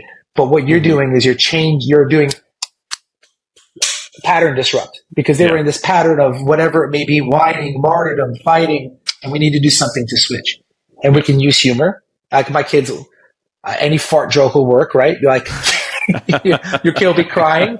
I swear to God, I could do this to my my son. Will be crying over no reason. I'll just walk in there and I'll just look at him like this, and he'll just start laughing. Like and I, don't- I don't have to I do anything. I just similar go, with my boys. Yeah, I, and, and it's just like he'll be like and crying at the same Yeah. time. And just because he's at meltdown at bedtime, and I'm and I have empathy as a parent, I understand. But you know, we you know, but so yeah, So you, you, But- you said two things I want to make a comment on. Um, one, Yeah. the uh, the liquid gold thing was actually before we started recording, so it's a funny story that. Oh, uh, yeah. the, the pattern. Yeah, so so uh, when when our first kid was was born, um, my wife my wife had pumped milk and it spilled. And uh, I said, "Well, it's better to have pumped and lost than never to have pumped at all." And she was already crying, right? And it just it broke it, like you said, it was a good pattern pattern disruptor. But um, uh, for those who were not around before the recording, so it was. Uh, uh, that's just it- us. And besides God, Yes. and, you know, uh, but uh, there was one uh, one other thing you said that the uh, the reaction, the water uh, splashing is a reaction, right? So one thing that I've been been trying to really teach Adam, um, you know, he's he's eight, but it this is I think you know to your point, the training periods, right, where um, I'm trying to teach him the difference between reacting to something and responding to something, right? Responding is a little bit more active thinking about what you're doing as opposed to reaction is just the first thing that comes to your head. Feelings. um, you know you're using your feelings when you're reacting as opposed to responding you're using a little bit more logic. And yes you still have the feelings there but you're able to control those feelings and work through the problem because that's been our one of the statements that we've said. If you ask my kids right now you know what, what's our motto? They're going to say stay calm and work through the problem. Because i don't care what the problem is you need to stay calm work through the problem. Like where you're out swimming, and my four year old, right? He he got to a point where he, um, you know, he you could see that he was a little overwhelmed. He was literally in over his head, um, and he was trying to stay calm. So he put up the little "I'm okay" sign above the water as he worked his way back up, took a breath, and then made his way over to safety on the side of the pool. Like he was, he, Nice. he- I was like unbelievably proud. Like I, I just jumped, like I gave him a massive hug coming out of the water. I was like, dude, that was amazing. You stayed calm. You stayed focused. You got out of the water. You told me you were okay in the process. Like you were thinking so well through that, you know, like it was phenomenal Yeah. to watch. But so stay calm, work through a problem, something we always do. And now like trying to teach the react versus respond, um, you know, cause he, I don't know, uh, he was doing something with his brother. I was out mowing the lawn or I was doing something and I, I was watching the way he reacted to his brother. And I psh, come over here and he all he wanted to do was tell me what his brother do what his brother was doing, why he was doing what he was doing. I said, I don't care at all what your brother was doing. I care how you reacted to it. I'll address Ah. stuff with your brother. I care Yes. how you reacted to it. Like you need to respond and realize, okay, this is why he's doing what he's doing. This is why I'm doing what I'm doing. This is not how I'm supposed to respond. You reacted with emotion and anger instead of responding with love and respect for your brother.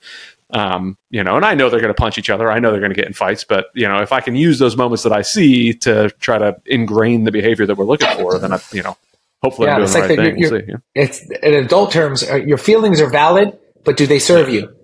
yeah, right? exactly. Yeah. So are they serving? who- Like, does this feeling serve me? And if not, then get rid of it.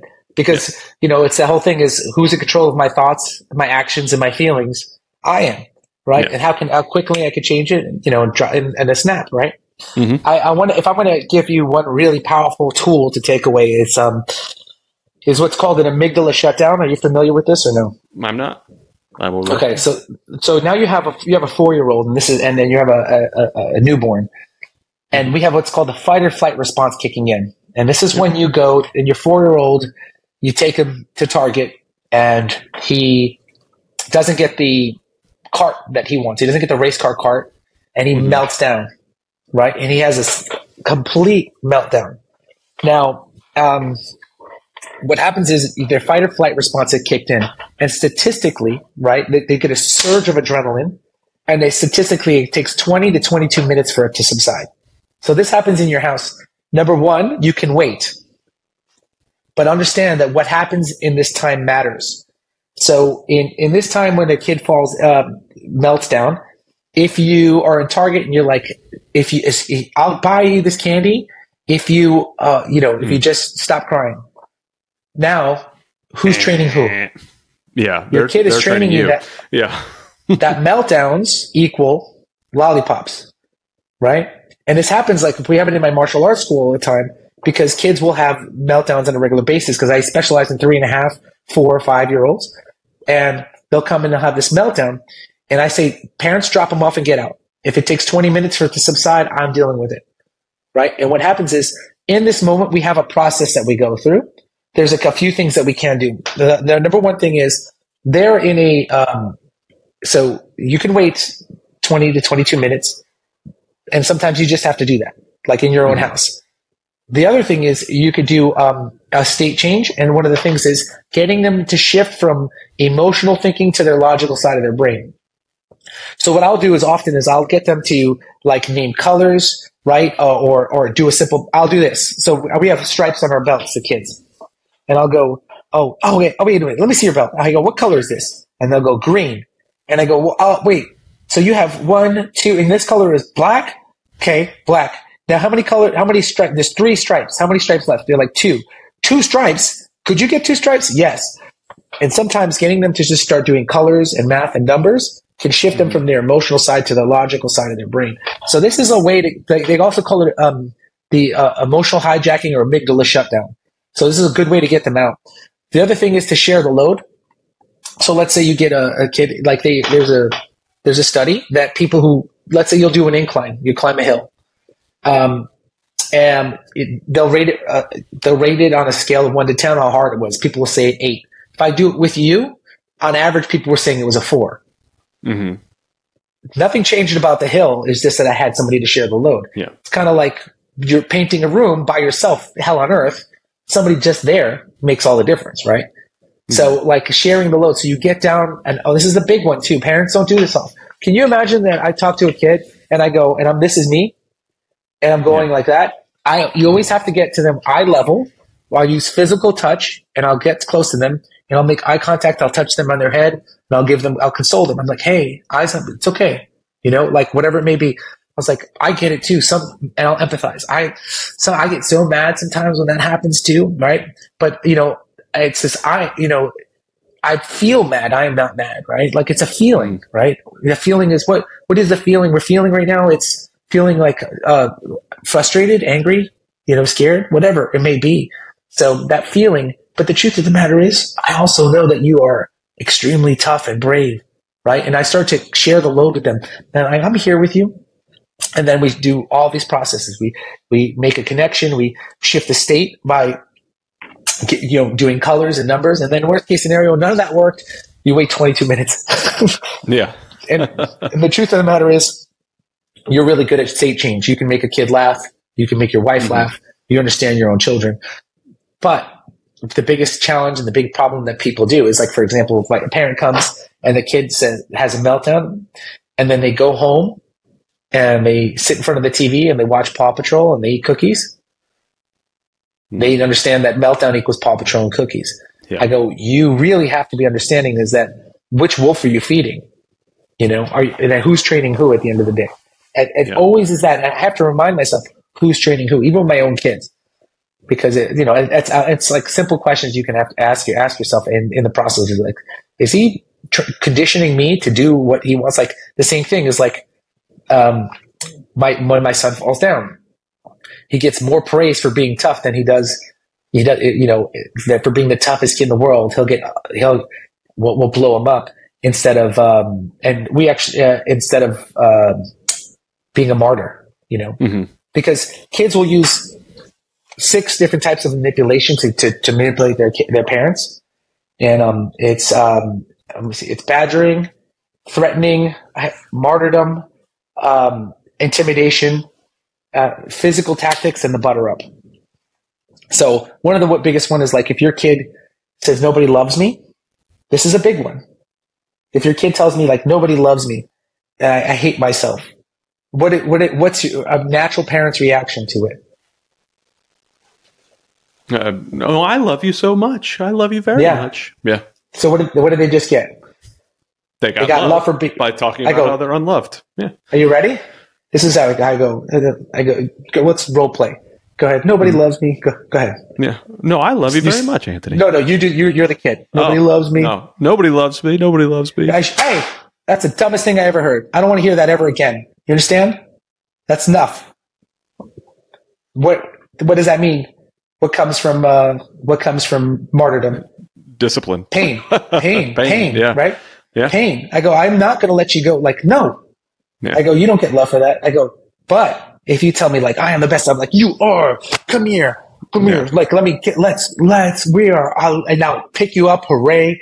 Like whatever it is, it, it feeds confidence. But people Mhm. don't realize they do it because it sometimes it just fits their needs for being needed. Yeah. Yeah. They're, you know, and I, I go, but that's that's not that's not part of the blueprint. That doesn't build Yeah. resilience. That doesn't build the, that confidence. That doesn't build the uh, the ideal person that I would want to be. Right? Like, be because we'll, we'll see patterns of people are literally sick that aren't sick because they get more attention for being sick than they do for Munchausen syndrome. Yeah. Munchausen. And yeah. in the, yeah. Yeah. And in the case with your kids, Munchausen's by proxy. Like if I can, you know, if, if you're you're not raising your kids for you, you're raising your kids for them, right? So, uh, you know, you you want them to be self sufficient individuals that aren't that you're not needed. Say that anymore. again. Say that again. That was beautiful. You're, say that again. Oh boy, not- good luck on me repeating it. You're not- You're not, you're not raising, your, kids, for you. You're raising it for them. You're raising them for them, right? Um, That's so- beautiful. And I've, something you said to remind, I've got up here on my board. It says the three monsters. It says resistance, um, uh, distraction, and victimhood. And then I put don't feed the monsters. Right. So you know, victimhood is one of those that uh, we see everywhere we go nowadays, and people want to feed that all the time. And that's in that scenario what you were just talking about. Nobody loves me. Nobody, Yes. You're a victim. You're a victim. No, don't don't feed that nonsense. Right. Um, you know, resistance to doing hard things, resistance to, to work. You're like, no, like don't don't feed that. No, you know that that's one of the monsters Yeah. that's going to prevent you from being successful. Um, and same thing with distraction. So Distraction. Uh, yeah, That's easy. I don't. Like, Yeah. yeah, obviously that I love that. You know, I'm, I'll, I'll- I'll give you one of the way, biggest one that comes into disguise. And then my son is a butter up. So the butter up and to kids getting what they want, because this one is weird. This is the trickiest one. The butter up will go, Oh, dad, I love you so much, you know, and then my wife falls for this because she's words of affirmation. Uh-huh. And she's like, Can I get one of these? And she was like, Yes, sweetheart, you know, whatever it may be. But here's the thing is that one's tricky because it's like that works in life too. You know, Yeah. like you can actually he's gonna be he's gonna go far if he knows how to like use it. But at the same rate, I have to understand, like, no, no. I for me it doesn't fall work for me because I'm like, I know what you're doing.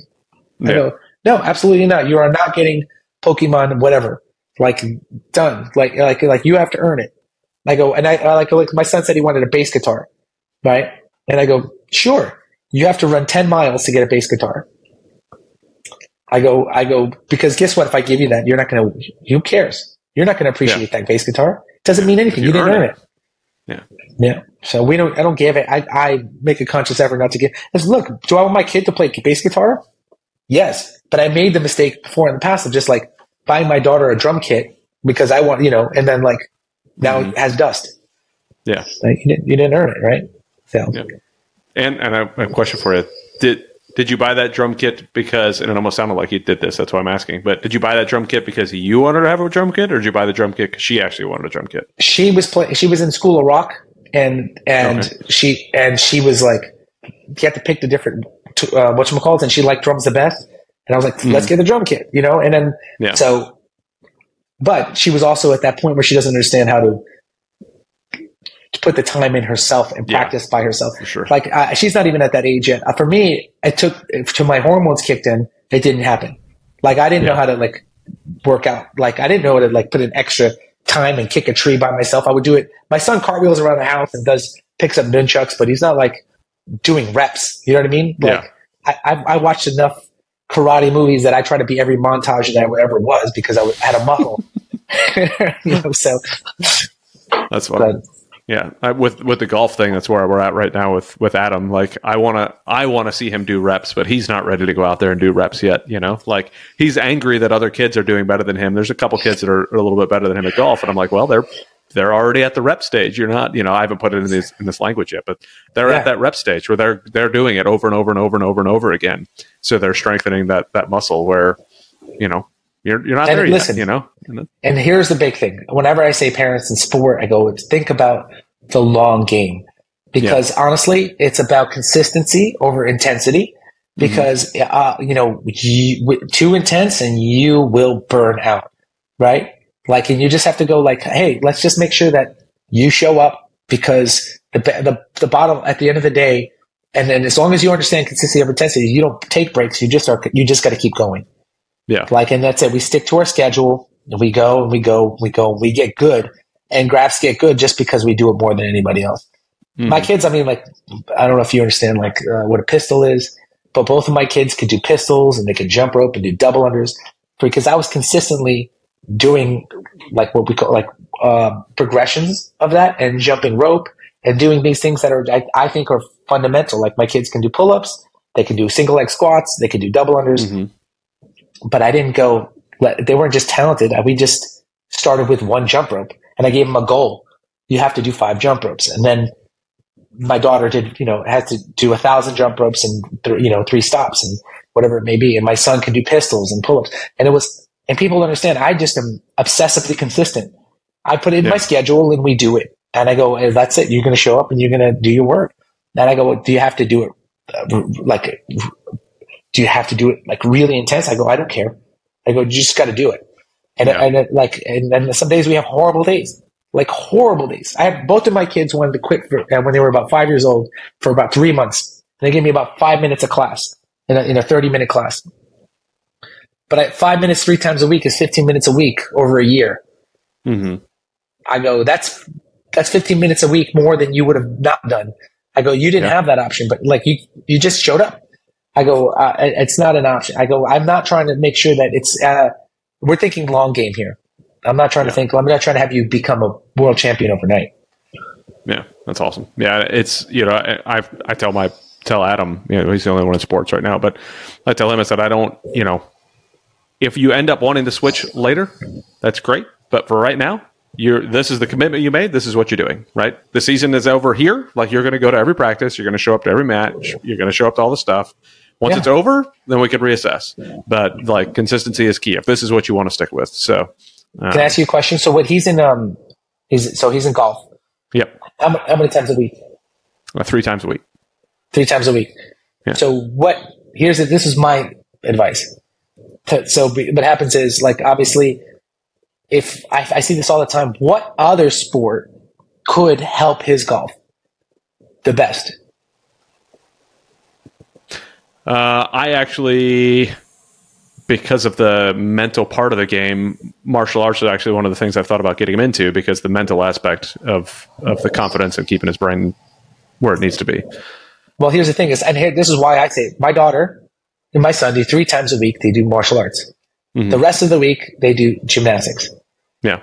And I go, and I go, and like, you know, I also they have the School of Rock, and we have like all the. But, but my big thing is, I don't. I want them to have something every day, but I don't want them to be burnt out from yeah. martial arts.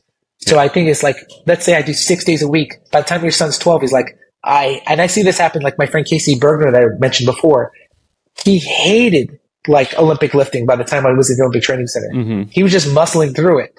He wanted to play guitar, like Sublime covers on the beach. Like that's all he wanted to do. Like he was at that point in his life because his yeah. dad was an Olympic coach, and every time at breakfast he'd be like, "All right, so when you're sticking your landing," and I'm like. you know, you want to burn a kid out. That's the way to do it. Yeah. I go, sure. you, you, what, you, what I'm doing is I'm like, I'm giving gymnastics is taekwondo without hitting people. Yeah. yeah. So I go, I, and I go, and it's also fundamental for like conditioning in general. Like if you just want mm-hmm. general strength, you will be better and more agile with like gymnastics. And I, I go, that is a great translation. I go, I, and I'm going, and then we add running myself because that's a different kind of conditioning. But mm-hmm. I go, uh, you know, you want to put, you want to be better, put in the hours. You know, obviously, yeah. if I can, my kid can do a cartwheel and a pistol and a pull up. He's getting fed from both sides, but he's not like. I'll give you an example. Your your your son is um goes and they, they're he's playing in the pool all day. you know, and then he goes to the park, and then he goes to play laser tag. Is he bored? No. No, but he just did five hours of something, right? Yeah. But if your son goes and he does five hours of laser tag, yeah, it gets old fast. Oh, he's like bored. the whole like, yeah. yeah, exactly, right. So the the goal is to be like, how do I? And I know this because as an athlete, I had to. I developed my programming around like my weight training and conditioning was mm-hmm. was based on my high days and low days was was based around me not burning out from training kicking eight days a week. Yeah. Like I just had to supplement and I had to do stuff that was sports specific and relative, but it also kept me motivated, right? Like, cause if you're just in the same thing, it becomes Groundhog's Day. It's rough, yeah. you know? Yeah. So and I, there for a little while, I felt like that's what was happening.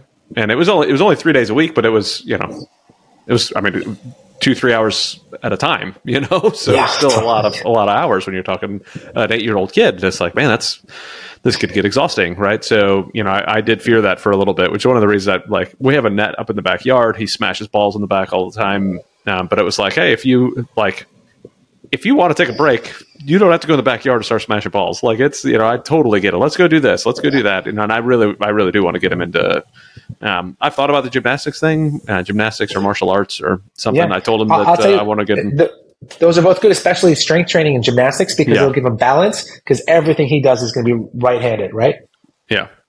So and and that, that we know that because if you know every golfer you know has a horrible back. I mean, look at the goat, right? Besides the car accident, he was all messed up anyway, right? Yeah. yeah. So so like and you know they so we we all we know that that that what is gymnastics? It's the fundamentals of strength training mm-hmm. because you got to do chin up right, chin up left. Everything's got to be balanced. That's why I have my kids in it. It's an easy transition. And guess what? My kids are going to hormone out anyway because my everybody in my wife's side is like six plus and they're already on tracking. So six foot plus. Yeah. They're tall. Adam Adam already loves doing all the flips and jumps and twists, so it's like a it's a no brainer for him, you know, get him into something like that. I told him that I want to put them in jujitsu. Once I found out that we had we are having a little girl, I said I'm going to get you guys into yeah. jujitsu because they put dads in jail, but not big brothers. So it's going to be your job to protect uh, your little sister. So, um, but, I, so they've they've been wanting to do something. So listen, and, and, like I said, just you know, do your homework, and then uh, obviously for me, it's just about diversifying. You know, mm-hmm. you know, you're not gonna in you know it's kind of like a Sam, right? Our, our good yep. friend of ours. Yep. He does. He's kind of got. He's got uh, co living and Airbnbs, right? Yep. He's got like recession, no recession. You know, he's kind of like got this balance in life. And uh, you know, he's he's he's he's plus all uh, his both schools. So plus, yeah, he's he's deep. So he got like yeah. So like yeah, but but the thing is, he's diversifying. And the same thing with my yeah. kids. And I go, if I here's the thing, your kid playing golf right now, if they have a gymnastics background and she's uh and they're doing it like or or martial arts martial arts is different because that's more like if depending on the school if they have character development is a good mindset mm-hmm. to it that's the one thing challenge with most gymnastics schools is they don't attack that and yeah. uh, that's why it's important that we have both in my house um, but if you have like let's say you have a, a, gymnastics background and now he wants to play he wants to wrestle he's got the strength mm-hmm. of anybody any wrestling coach would be like give me a gymnast yeah. Right. Or let's say he, you know, you know, any other sport, it's transferable because all it was is they just do strength training. Yeah. And then eventually learn how to do cartwheels and yeah. stuff. Sure. yeah, so. and Adam Adam's all about that. Like he'll he'll show me how many pull ups he can do. You know, all the time. He's like, yeah, let's see if I can video I can do. Like we're at the golf awesome. course and he's doing pull ups on the golf cart. I was like, dude. So, That's great. That's yeah, super he, cool. He, loves it. It's it's so much fun. Do you, you said goal. You said six pack abs, you, and you should set a little goal sheet for him too on his on his pull ups. Yeah, you know, yeah. yeah. do that. We have we have one in my house. The P, we have a PR board, so my kids nice. every time they hit a, a, personal record, we put it up on the board. Nice. So yeah, we had yeah. Uh, we had a competition on who can do the most amount of push ups in one minute. Yeah. Um, and he he knocked out I think fifty eight. I think it was. Oh my gosh! Um, oh, you, geez. So, You gotta, you I gotta had like give him a hard uh, time. I said, buddy, not all of those were all the way up and all the way down, though. So Ah, I'm giving yeah. you, I'm giving you a little bit of leeway here. But yeah, he, uh, That's awesome. uh, yeah, he, he loves that sort of stuff. I, I haven't fed that much either. Like I don't know where where he gets it from. I think actually in gym class they were doing some competition, and that was enough to feed him. Like it was like, oh right, Listen, you have- competition. you have nature. I'm good at this. There's- I, I believe that we're fifty percent nature and fifty percent nurture. Yeah, you know and uh, you know like there's the people who are just naturally a certain way and uh, obviously like for example we have kids that are you know that are a little bit more reserved we call it acquired confidence we never use the word shy because shy is labeling Mhm. right Yep. and shy will become like their identity so you'll have that. and then what you got to do is the rest of it nurture has got to be like how do i get them out of this right Mm-hmm. they're they're going to be their their proximity their atmosphere their uh their you know their role models they're they're going to play the role on who they become so obviously, like he has, if he has a nature for it, um, you know, we say that um, if you are um, hard work beats talent when talent doesn't work hard enough, right? yeah, But if uh, Yeah, yeah. if you have ta- if you have a kid who's naturally talented and gifted, and they work hard, they become the Michael Jordans of the world, right? hmm yeah. So I think it was You got uh, so. Patrick Bet-David's a guy I like to listen to on the entrepreneur side of the house, and um, uh, he he was interviewing uh, who was it? Uh, who's that uh, famous basketball player died in a helicopter crash just recently? um, Kobe Bryant, Kobe Bryant. So he was interviewing Kobe Bryant, and he said, uh, he said, you know, who would Shaq be if he had your work ethic, right? And uh, Shaq got angry at the question because he had already uh, been interviewed by by Patrick Bet-David before too. But I was like, dude, like it goes to that that thing, right? Like if you, you can have all the talent in the world, but if your work ethic doesn't keep up with it, you're like, I mean, you, the, I met- the work I is going Kobe- to take it. I met Kobe in 08. I have a picture with him at um, at Nice. the Olympics. Yeah, That's awesome. yeah, but that, but I agree with that. that- Not to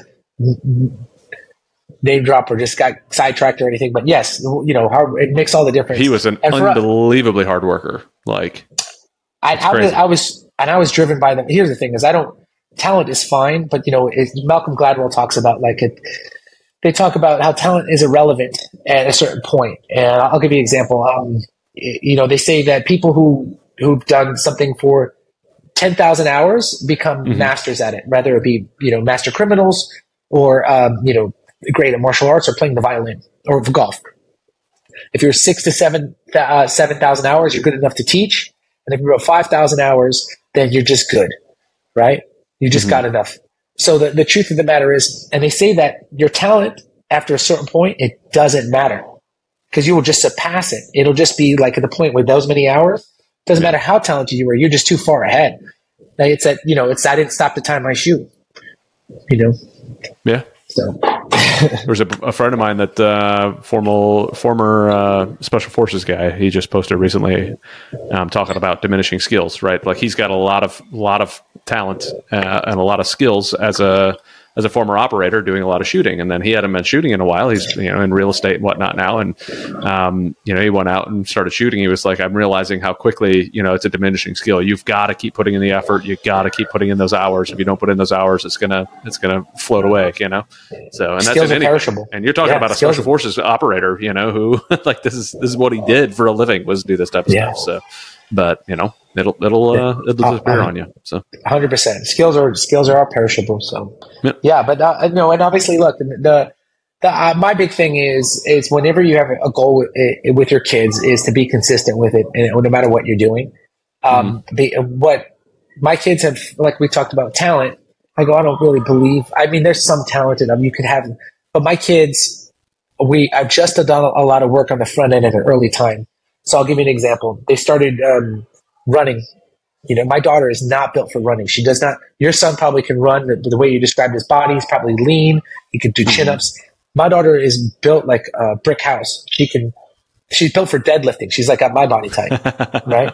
Running is we we don't we but we run because we understand what the benefits of it because we say engine first, right? When you have a good engine, you have the endurance to be able to do anything. In the military, Navy SEALs, whatever it may be, understand there's a reason that you know that they have that that uh, version of the, that, the reason you have to run so much because if you're if you have the lung capacity and the endurance, then you can do anything for a long period of time, right?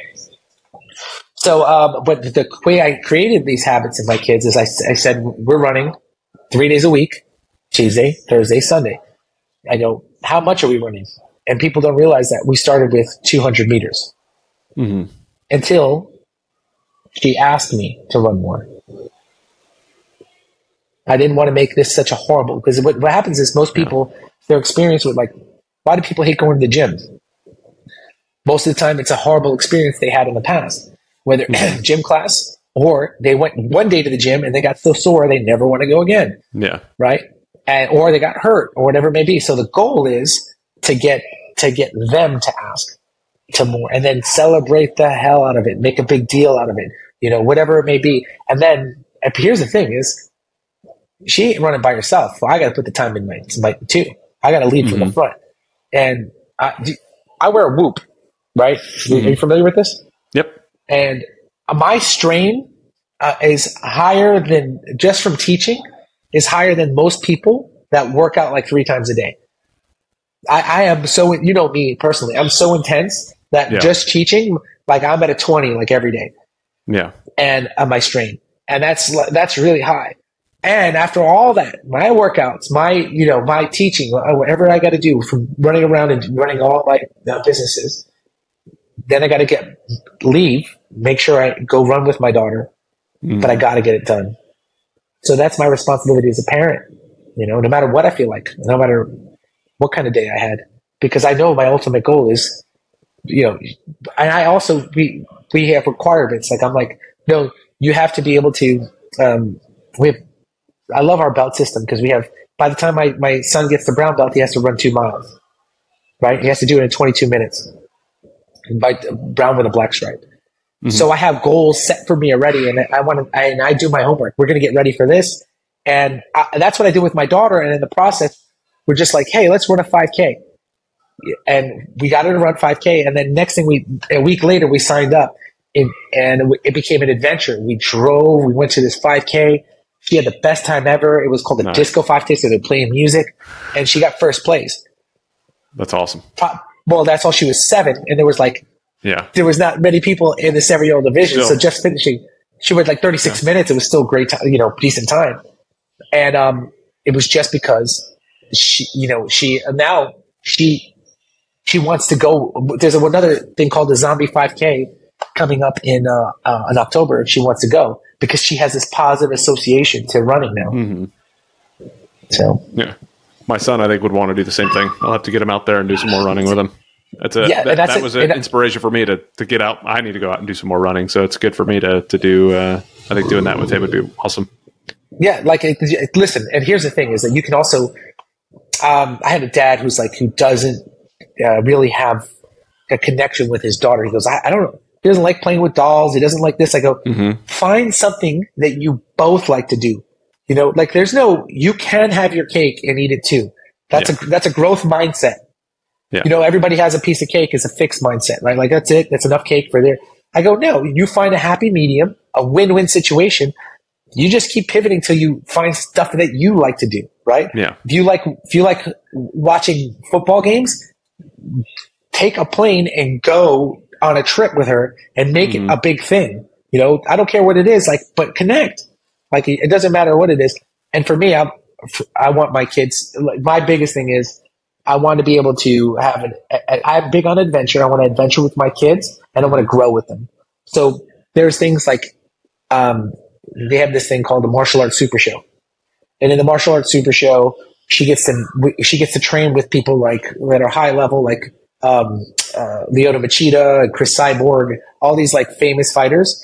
She gets to work out beside them, and I get to work out beside them. It's like the most fun thing ever, and it's and it's a convention, so they got to go out and take pictures with the guys from Cobra Kai, and they get to Nice. you know like do all these cool things, and and you know me, I'm like in a situation like that, that's like my Disney World. So I'm like, Yeah. you have to sure you can have that one right? Like like we and and now she you know she's hungry for and but we're learning at the same time.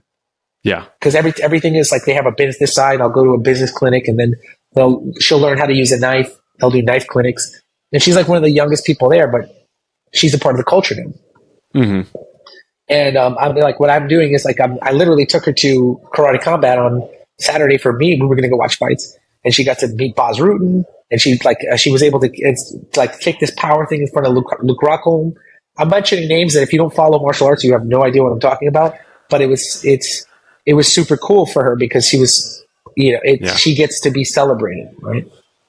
That's awesome. So, but yeah, but there- there's a lot of things like we're big on like opportunities. Yeah. So And that's what I mean. That's one thing that you know we. I think adventures for kids is by far. I mean, it's so much better than material things, anyways. Right? So take them out on something, celebrate each other, like have fun. Like they don't need another toy. They need more. Yeah. They need more. You know, time with their parents. They need more of that connection. Whatever it is, like I mean, what is it? How do kids spell love? T I M E, right? So you know, figuring out where it is that you you can spend some good quality love time with them to where you know you're having a great time and enjoying and they remember it forever those are always the best events for me growing up was just wherever we had an adventure so you know I I, want to feed that I same agree. thing with my kids and I, I'm pretty spontaneous. I, I'll, and I'll, I'll and I'll show you what we did with anchoring. Um, I went on one time. My daughter wanted to go. Uh, I'm sorry, we were running. We're preparing. She wasn't feeling it that day, and it was prior to Halloween, and she wasn't having a good. She was like, "Ah, I'm not feeling. I don't want to run. I want to." She was mm-hmm. watching TV. I go, "We're going running. Come on." I go, "We just got to show up. You don't have to run that far. We're just going to run." So that's negotiable for me is the distance. yeah I go, we're just going to run a mile. We, we end up running, and then we ran into a friend, and they were going to a haunted house. So we went, and she had the best time ever. We ended up running the whole two miles afterwards. Like she Yeah. did it. She was so happy. She got candy. She's like, and the whole time I'm gonna. I go like this. I go, aren't you glad you left the house today? She's like, yes. Yeah. I go, remember that feeling because of nothing comes nothing. yeah I go, the adventures await you. If you leave the house, adventures will come. And I go, and now, I so I anchored that in. And now when we go for a run, and if I see a, like a stray dog, I've saved like three dogs, by the way. I saw like a pit bull and I like chased it down and we like got in a headlock and we ended up bringing it back to the owner. And now this becomes an adventure and we're like, we're, we're like Cesar Millan now. We're like catching dogs and, and, you know, going on adventures. And every time I see any opportunity, like I'm not like, come on, we're gonna hit 21 minutes. I'm like, I'm like, what can I do to make this experience better? What story can I tell? What you know at the end of this? Like, what? um, how can I make her happy that she showed up today? You know, yeah that's awesome all right. Well i think that is a, a solid spot to uh, uh, to kind of end, end the chat. Um, i think that that finding those things i mean i've, I've got a, a ridiculous amount of notes here. Uh, consistency is greater than intensity. I mean um, the uh, the the six uh, you know the badgering threatening martyrdom i wrote all those down. I mean there's been some fantastic stuff we've chatted about. I really hope that uh, well i know that um, I, I don't think I don't think I told you this part, but the reason I started this podcast is to steal everybody's good ideas, um, and then if somebody else gets something out of it, great. Um, if not, then at least I did, right? So I mean, I got a bunch out of this, so hopefully uh, somebody else listening did as well. Um, but thank you so very much, Antony. I I knew that I was going to be uh, thrilled at the end of this having a conversation with you and t- chatting about dad stuff. I mean, I um, you know, just just the the connection we had, like you said at the beginning, and that, that week that we spent together was was awesome. And just hearing about the you know the, the love you had for your kids and your family, and um, you know as as a business and uh, as a businessman, is just awesome to to see. So thank you so much for um, inspiring me and uh, and jumping on the podcast, and I'm sure inspiring some other folks. So thank you so very much for joining, brother. uh, listen, I'm, I'm like I said, we're like minded, we're, we're kindred spirits, and uh, I can't wait to come spend some time with you and spend some time and have our family spend and, and do Absolutely, some crazy adventure together because you know we're the first people to jump in the lake, right? darn right, yeah. Yeah, that's right. Sometimes so uh, literally, so. literally right so like um and uh, that's and that's the kind of house that we we uh, we the Graf house. household we we thrive off of spontaneity and we encourage it Yeah. and um you know we want people to, we want our kids to live our lives you know to to you know and to get off we you know we don't my kids don't have uh, they're not allowed to do ipads they're not allowed to do Mhm. and so with that being said there's a lot of work on the parenting part right Yeah, so sure. and um, you know, not, I'm not judging people that do. Like when they look when they travel, they have their iPads to go with, and that's Yeah. it. But um, yeah, but for us, we know that I, I, for me, video games are a no go because I know how addictive they are, and um, I know that like if they could just be a life suck.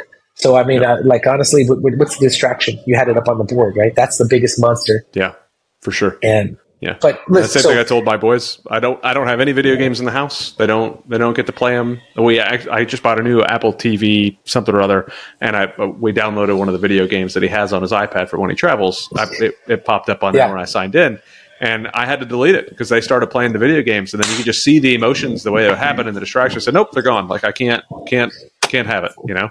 Listen, I got my, I, and I'm on the same page with you because we have to understand the greater good, and we Yeah. know they are the devil, right? Like, Yeah. But I, I want to say that you know that's why I like even more because that's that's something right out my book. If it's if it's if it's not serving me, I'm getting rid of it. Yeah. And uh, I can't wait to see you again because I know that just being around you makes me better. So uh, you and your wife, uh, Same here, kiss that beautiful baby for me, and uh, Absolutely. thank you so much for this opportunity. Thank All you right. again, Antony. Greatly appreciate it. All right, bye. All right. Peace. See everybody on the next one. Thank you so much for listening to the Biz Dad Podcast. We hope you found some value in your time here with us, and we look forward to bringing you the next episode. If you've enjoyed today's show, please subscribe and share so you and your friends won't miss our upcoming episodes. Connect with us on Facebook, Instagram, LinkedIn, Twitter, and Rumble, where we continue these discussions and share more valuable content. Be the dad you know you need to be and run your business in a way you're proud to share with your kids. Keep crushing it.